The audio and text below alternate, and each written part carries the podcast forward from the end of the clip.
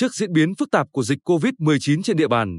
Ủy ban Nhân dân huyện Hoài Ân quyết định tạm thời thực hiện giãn cách xã hội theo chỉ thị 16 của Thủ tướng Chính phủ đối với toàn bộ khu vực thôn Phú Văn 2 của xã Ân Hữu từ 12 giờ ngày 10 tháng 8. Đối với các thôn còn lại của xã Ân Hữu, tiếp tục thực hiện nghiêm giãn cách xã hội theo chỉ thị 15 của Thủ tướng Chính phủ. Đồng thời, địa phương chủ động áp dụng một số biện pháp tăng cường ở mức nguy cơ rất cao để phòng chống dịch. Trong thời gian giãn cách, Ủy ban Nhân dân xã bố trí lực lượng, thành lập chốt kiểm tra, kiểm soát trên các tuyến đường giáp với khu vực phong tỏa, đặc biệt là kiểm soát chặt chẽ đường mòn, lối mở, tuyệt đối không để người dân trong khu phong tỏa, cách ly sang địa bàn khác và ngược lại, trừ các trường hợp theo quy định. Tăng cường công tác kiểm tra, giám sát việc thực hiện các quy định giãn cách, xử lý nghiêm các trường hợp vi phạm, đồng thời chủ động đảm bảo công tác hậu cần phục vụ phòng chống dịch và ổn định đời sống của người dân trên địa bàn, nhất là trong khu vực phong tỏa. Bên cạnh đó, lực lượng y tế, công an, quân đội khẩn trương triển khai các phương án khoanh vùng, truy vết, đưa ra các phương án cách ly phù hợp để phòng chống dịch hiệu quả. Trước đó, Ủy ban Nhân dân tỉnh quyết định áp dụng giãn cách theo chỉ thị 16 của Thủ tướng Chính phủ 15 ngày đối với xã Ân Tường Tây,